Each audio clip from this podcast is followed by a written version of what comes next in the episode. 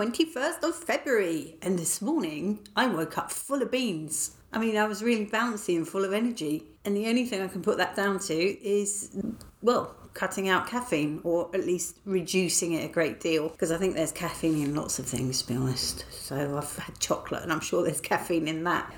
Big tip, I think, give up caffeine. I'm amazed. We'll see how long it lasts. But of course, what does one do on a Monday when one feels full of energy and bouncy? One goes to the cinema. So I've just come back, actually. I went to see Uncharted with Tom Holland again, Spider-Man. And it was quite good. I th- the opening credits, I thought, I'm not going to enjoy this because I am not a gamer. And I hadn't appreciated that it's based on that. But yeah, really good.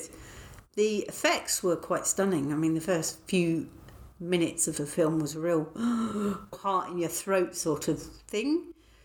My only criticism is one character gets their throat slit. And speaking as a very hardened horror fan, because I love my horrors, particularly zombie movies, and Romero, the god of horror.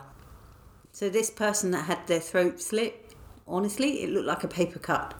Now, I appreciate they have to do that because they wanted to keep it as age twelve so they can get the kids in, but, I mean, come on. So what else can I tell you? Little bit of bad news. I had an email on Friday about Loki, the tiger at the London Zoo. He's had a seizure, so he's not been very well. And they did lots of stuff over the weekend and they thought they'd stabilised him. But I've just had another email. He's had another seizure, bless him.